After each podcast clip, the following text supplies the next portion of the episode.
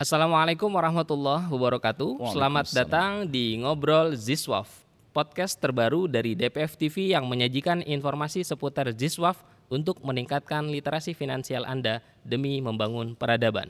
Alhamdulillah saya Saiful Cerah saat ini sudah berada di studio terbaru dari Lasnas DPF TV.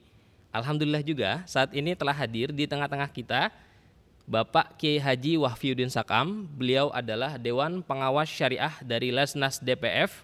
Assalamualaikum Pak Kiai. Waalaikumsalam warahmatullahi wabarakatuh. Saya senang sekali Pak Kiai bisa ya, bertemu. saya juga senang jumpa dengan Kang Saiful. Alhamdulillah, Pak Kiai. Ya.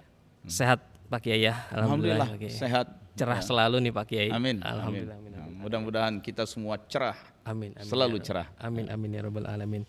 Untuk pertama ini Pak Kiai, saya ingin mengajukan pertanyaan yang mungkin ini eh, bagi sebagian orang berat. Indonesia ini kan muslimnya terbesar Pak Kiai di dunia, tetapi belum menunjukkan kontribusi yang besar. Kira-kira apa masalah terbesar ya Pak Kiai? Ya, pertama kita belum terlalu lama lepas dari masa penjajahan yang betul-betul menguras bukan saja aset-aset material, yang lebih penting lagi adalah menguras aset eh, so- eh, sosial, aset spiritual. Eh, salah satu yang em, kita sangat defisit, sangat kekurangan adalah eh, kepercayaan diri Percaya diri. bahwa kita dahulu adalah berasal dari bangsa-bangsa yang besar, itu sekarang kita seperti eh, inferior, rendah diri dalam mengembangkan faham-faham keagamaan atau pemikiran-pemikiran keagamaan, kita seperti takut eh, dengan Arab. Seakan-akan yang Islam itu hanya Arab begitu. Nah, karena kita bukan Arab maka kita tidak akan bisa menjadi lebih baik dalam berislam itu satu. Yang kedua kita kurang confidence, kurang percaya diri dalam mengembangkan eh, iptek. Nah, Ya, seakan-akan yang kuat iptek itu hanya barat, hanya yang kulit putih, yang mata besar, hidung mancung Hidung gitu. mancung. Karena kita bukan kulit putih maka kita tidak akan bisa menjadi ahli-ahli iptek. Nah, ini defisit eh, mental, Defisit spiritual, mental, itu. spiritual. Eh, ditambah yang lain juga karena sebagian besar umat Islam di Indonesia ini kan masih terjebak pada eh, kemiskinan dan juga ketertinggalan. Nah, itu. Jadi ini ya menjadi tantangan ya. Eh, Tetapi bukan berarti kita tidak ada progres, tidak ada kemajuan sama sekali. Eh, Kalau kita lihat sejak eh, kemerdekaan Indonesia sampai sekarang ini 75 tahun sudah banyak progres kita lakukan. Eh, kita menjadi negara bangsa yang paling plural, paling majemuk, negara demokrasi terbesar ketiga di dunia, ya. Negara yang eh, Islamis memang bukan negara Islam, tetapi nilai-nilai keislaman begitu kuat dan kita ter- tidak terjebak dalam sekat-sekat eh, sa- sara ya. Eh, sehingga juga dalam tidak terjebak dalam sekat-sekat mazhab. Nah, sehingga pemikiran-pemikiran keislaman dalam bidang terutama yang sekarang ini sedang sangat moncer ya dalam bidang ekonomi Islam itu sangat sangat berkembang di Indonesia itu Pak Kiai melihat tantangan dan peluang tentang ekonomi Islam ini seperti apa Pak Kiai? Iya, eh, setelah Perang Dunia Kedua, setidak-tidaknya dunia itu kan terbelah dalam dua ideologi, dan ideologi ini menjadi dasar dari ekonomi dan politik. Ada ideologi kapitalisme individualisme di Barat, ada ideologi sosialisme komunisme di Timur. Eh, tetapi seperti dikatakan oleh para peneliti di United Nations University yang saya dengar dari rektornya dulu, eh, Dr. Sujat Moko itu bahkan sejak awal dekade 80-an, bahwa dua ideologi besar itu sudah berada di, di, di ujung tanduk. Sosialisme komunisme itu sudah runtuh sama sekali. Itu. Kapitalisme sekarang sedang terseok-seok ya karena mereka terjebak eh, mengembangkan ekonomi yang sifatnya bubbling, menggelembung seperti balon dengan ekonomi-ekonomi derivatif. Nah, nah, pada saat seperti inilah eh, ekonomi Islam itu banyak dikaji orang. Itu Eh, kalau dulu eh, pemikir-pemikir ekonomi kapitalis dan juga Marxis itu lahirnya di Inggris, justru saya melihat sekarang Inggris pula yang menjadi tempat kajian-kajian tentang ekonomi Islam hmm, yang okay. sangat agresif. Inggris pakai ya? Iya, di Inggris. Nah, uh, aspek ekonomi itu ada sisi uh, komersial, uh, ada sisi atau dimensi sosialnya. Hmm. Nah, kalau komersial itu kan uh, sesuatu yang uh, berjalan sendiri hmm. dengan mekanisme pasar, ya. uh, di mana orang bisa menjadi sangat kreatif dengan dukungan iptek. Hmm. Ya. Kemudian orang bisa sangat cepat membesar dengan uh, kapital. Nah, jadi ada mekanisme pasar, kebebasan pasar, kemudian iptek untuk menopang produk uh, kreativitas dalam produk dan penjualan, uh, kemudian juga ada dukungan kapital. Uh, itu sisi komersial. Tetapi akibatnya uh, orang yang punya kapital dengan itu dia bisa menguasai iptek uh, dan juga uh, menguasai pasar itu kan hanya sedikit kelompok kecil di atas. Hmm. Masyarakat kita itu seperti piramida ada kelas menengah yang besar, ada kelas bawah yang lebih besar lagi. Betul. Nah, karena itu kalau dibiarkan terus begini, yang paling bawah menjadi tidak berdaya. Nah, karena itu ekonomi selain ada sisi uh, komersialnya, Sosial. juga ada sisi uh, Sosial. sosialnya. Nah, kelompok sosial ini harus diatasi. Nah, ya, itu yang dicoba diatasi uh, oleh negara-negara sosialis komunis masa lalu dengan adanya kooperasi, hmm. dengan adanya ekonomi terpimpin, dengan adanya welfare state, negara kesejahteraan, itu yang dicoba diatasi di, di Amerika dengan uh, sistem jaminan sosial ya, uh, uh, social security. Kalau kita sekarang JKN ya, uh, apa itu jaminan kesehatan nasional, kesejahteraan nasional ya, ya itu. Nah, nah dalam Islam uh, eh, dalam ekonomi Islam sisi sosial itu ada dua instrumennya yang pokok, zakat dan wakaf. Oh, zakat dan wakaf. Zakat dan wakaf. Sebenarnya itu. apa urgensinya Pak Iya, uh, kalau orang sakit sudah terlanjur sakit, kan dia harus disembuhkan, diobati. Hmm. Uh, itu namanya uh, perlakuan kuratif. Kuratif. Uh, kuratif. Yang kadang-kadang tindakan kuratif, kuratif itu sampai melakukan tindakan amputatif.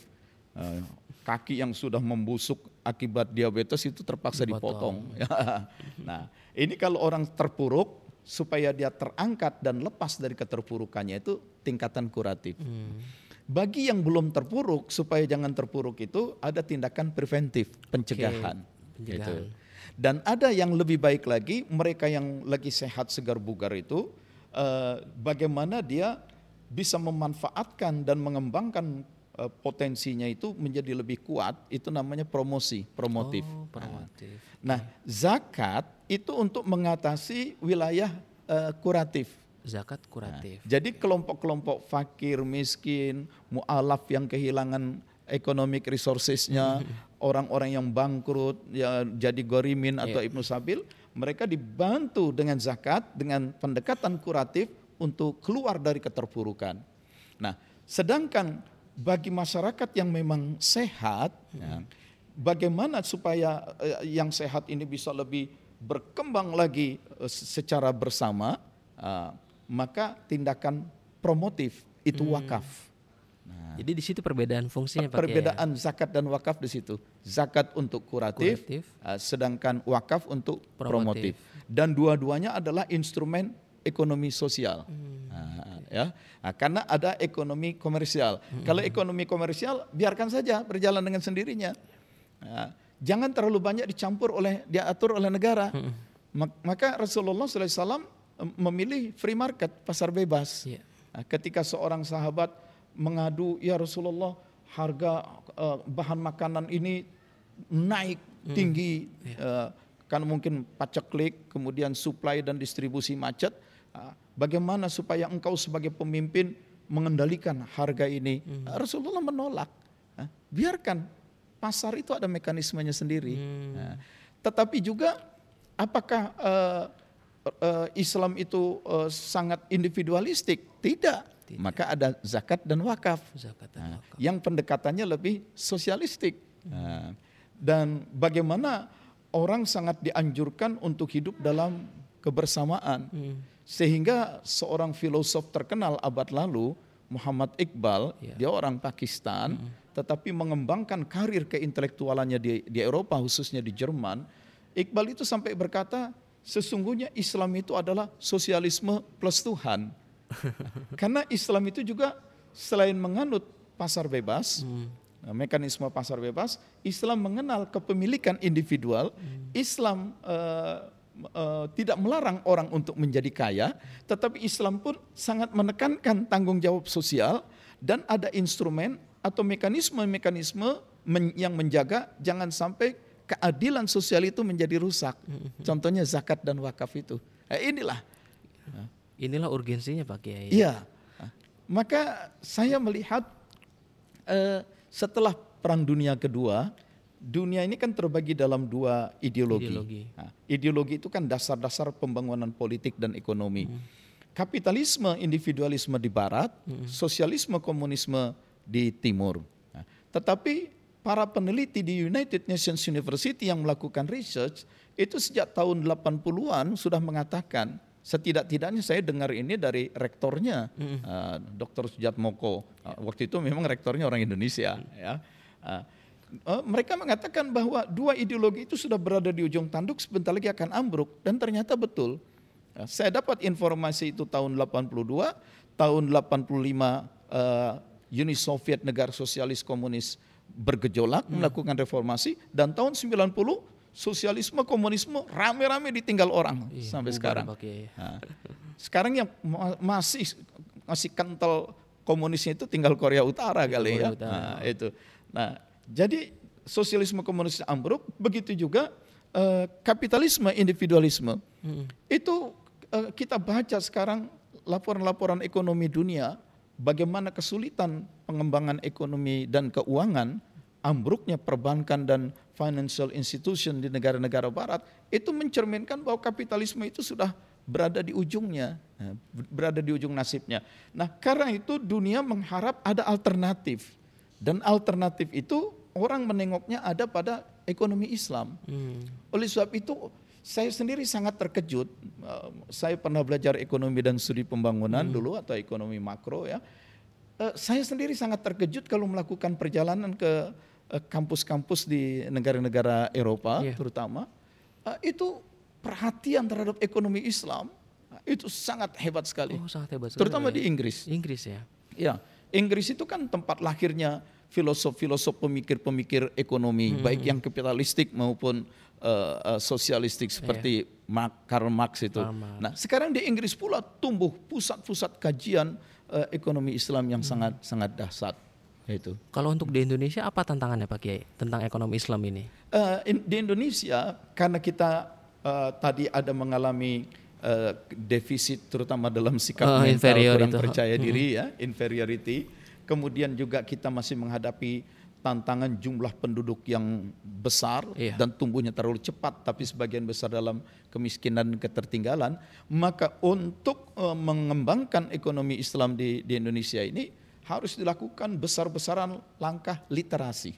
Oh, Oke, okay. nah, literasi pakai. Literasi, literasi itu uh, memperkenalkan, uh, kemudian membangkitkan gairah semangat untuk mempelajari. Islam, Ah, kemudian mengedukasi, melatih orang memiliki keterampilan-keterampilan ekonomi Islam dan juga membangun infrastruktur-infrastruktur uh, untuk munculnya ekonomi Islam. Hmm. Nah, jadi literasi ini. Literasi ini. Ya. Menurut Pak Kiai bagaimana untuk meningkatkan literasi terutama zakat dan wakaf Pak Kiai? Iya. Yang efektif itu seperti apa ya kira-kira? Uh, kita lihat uh, secara regulasi misalnya, hmm. Indonesia ini sudah sangat dahsyat Hmm. Uh, dalam bidang zakat kita sudah punya undang-undang tentang zakat ya. dan ada lembaga yang di, difasilitasi oleh negara uh, meskipun itu lembaga independen hmm. Basnas, ya, Basnas, Badan Amil Zakat Nasional hmm. itu uh, dan Basnas ini ke berbagai instansi-instansi uh, pemerintah di tingkat pusat hmm. dia punya UPZ UPZ, UPZ. ke berbagai pemerintahan tingkat di bawahnya provinsi dan kabupaten punya Basda, Badan Amil Zakat Daerah. Dan untuk masyarakat umum swasta ada yang namanya LAS, hmm. Lembaga Amil Zakat. Ya. Ada yang bersifat lokal, provinsi atau nasional. Salah satunya adalah LASNAS DPF ini. Okay. Ini LAS nasional. Nah, itu untuk zakat ada basnas.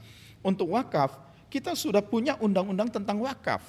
Undang-undang nomor 41 tahun 2004. Dan kita sudah membentuk BWI, Badan Wakaf Indonesia. Itu lembaga independen. Ya. Meskipun ditopang oleh kekuatan eh, negara juga. Nah, itu. Nah, jadi kalau regulasinya ditambah lagi nanti ada peraturan pemerintah ya, undang-undang sudah ada, ada peraturan-peraturan pemerintah, ada peraturan eh, eh, menteri eh, terkait ya, seperti misalnya dengan menteri eh, agraria yang mengurus eh, eh, apa BPN itu pertanahan, Ya. Ah, kemudian terkait dengan menteri keuangan ya masalah perpajakan, pajak terkait dengan zakat, pajak terkait dengan wakaf. Ya. Nah, kemudian Kementerian Keuangan pun saat ini agresif sekali mengeluarkan sukuk dan itu diperoleh lewat wakaf. Wakaf, betul, Nah, ya. itu. Nah, eh, kemudian ada juga peraturan-peraturan eh, dari lembaga sejenis eh, ya, profes- lembaga profesional, misalnya Ikatan Akuntan Indonesia. Ah, langsung mereka memberikan kontribusi supaya zakat dan wakaf ini bisa berkembang secara akuntabel. Mereka mengembangkan eh, eh, apa itu instrumen-instrumen akuntansi yang kita kenal dengan misalnya eh, zakat core principles, wakaf core principles yang di situ berisi dasar-dasar ya acuan-acuan dalam melakukan akuntansi eh, zakat dan wakaf. Iya. Dan masalah wakaf saja sudah sampai seri di 100 sekian gitu. Banyak sekali ya. Dan akuntansi zakat dan wakaf sangat berkembang. Jadi ada regulasinya, ada eh, akuntansinya, eh, kemudian ada organisasinya. Nah, organisasi itu las yang swasta eh, ya berkembang. Amil zakat eh, eh, lembaga wakaf, eh, badan-badan wakaf swasta itu juga sangat berkembang. Ya. Di Batam misalnya karena orang ada kesulitan untuk mendapatkan daging yang terjamin halal, Iya. nah, maka masyarakat beramai-ramai melakukan wakaf uang tunai. Dalam undang-undang kita itu kan wakaf uang tunai itu minimal satu juta dan minimal satu tahun. Nah, jadi ramai-ramai masyarakat kumpulkan uang satu juta satu juta, tumbuh menjadi ratusan juta atau miliar, bikin rumah pemotongan hewan yang diawasi secara eh, syariat, Syariat. yang ketat sehingga terjamin halalnya. Dan tentu saja rumah pemotongan hewan itu kemudian menjadi sangat bermanfaat. Produksi daging yang dihasilkannya laku, maka RPH itu memiliki keuntungan yang besar. Nah, ketika sudah punya keuntungan, maka dana-dana wakaf yang sudah habis jatuh temponya sudah Iya. waktu itu dikembalikan kepada masyarakat. Nah, selalu RPH itu jalan sendiri dengan eh, kemampuannya sendiri Itulah hebatnya wakaf, Pak Iya, ya. menjadi self sustaining. Nah, begitu. Ya, ini jadi wakaf itu ada yang muabbad, ada yang muakkad. Nah, muabbad itu berwakaf untuk abadi selama-lamanya. Ada yang berwakaf muakkad. Muakkad itu diwaktukan. Saya berwakaf untuk setahun saja, untuk dua tahun Temporer saja. gitu, Pak Kiai. Iya, temporer. Itu. Jadi orang-orang yang punya lahan luas tetapi belum sempat mengurusnya, serahkan itu kepada eh, badan wakaf. Nah, ini tanah saya, eh, silakanlah kalian tanami pohon rambutan. Eh, 10 tahun saya wakafkan. Nggak akan saya kutak-katik, tapi setelah 10 tahun tanah kembalikan. Nah, itu bermanfaat. Nah, dijadikan eh, alat produksi. Nah, ini eh, saya sangat optimis lah meskipun eh, Indonesia saat ini eh, sedang dilanda hutang yang sangat mengerikan, eh, tetapi dengan kebangkitan eh, zakat dan wakaf dari sisi ekonomi sosial Islam, kita bisa menggerakkan masyarakat dalam kebersamaan. Ya ini sisi sosialisnya lah. Sosial. Berarti zakat dan wakaf harus terus digaungkan Pak Kiai ya. Harus digaungkan, literasi harus terus dicanangkan. Kita harus merekrut lebih banyak lagi eh, sarjana-sarjana eh, dari berbagai disiplin ilmu, ya. Karena masalah wakaf ini kan, eh, misalnya wakaf itu nanti harus di, melibatkan ahli-ahli manajemen produksi, harus eh, untuk meningkatkan efisiensi eh, da- dan tingkat produktivitasnya. melibatkan ahli-ahli uh, uh, manajemen teknologi, uh, melibatkan ahli-ahli marketing. Jadi jangan karena bicara zakat dan wakaf lalu hanya orang syariah saja. Hmm. Tidak cukup tidak cukup. Justru gitu. akan berkolaborasi dengan berbagai ahli, Pak Iya, sebagai contoh misalnya di hmm. Serang di bawah dompet duafa hmm. itu ada rumah sakit mata, hmm. rumah sakit mata yang dikelola secara wakaf dan selain punya keunggulan untuk melakukan operasi katarak, sekarang dia membangun uh, retina center. Nah, dia mengembangkan glaucoma center dan investasinya itu puluhan miliar. Itu rumah sakit swasta, tetapi mohon maaf, boleh dibilang itulah rumah sakit mata terbaik di Provinsi Banten. Dan itu dananya dari wakaf. Subhanallah. Artinya melibatkan para dokter mata, melibatkan para akuntan, melibatkan para uh, uh, ahli ekonomi. Nah, jadi bukan saatnya lagi kita bicara zakat dan wakaf itu hanya bicara yaitu UIN atau IAIN Syariah.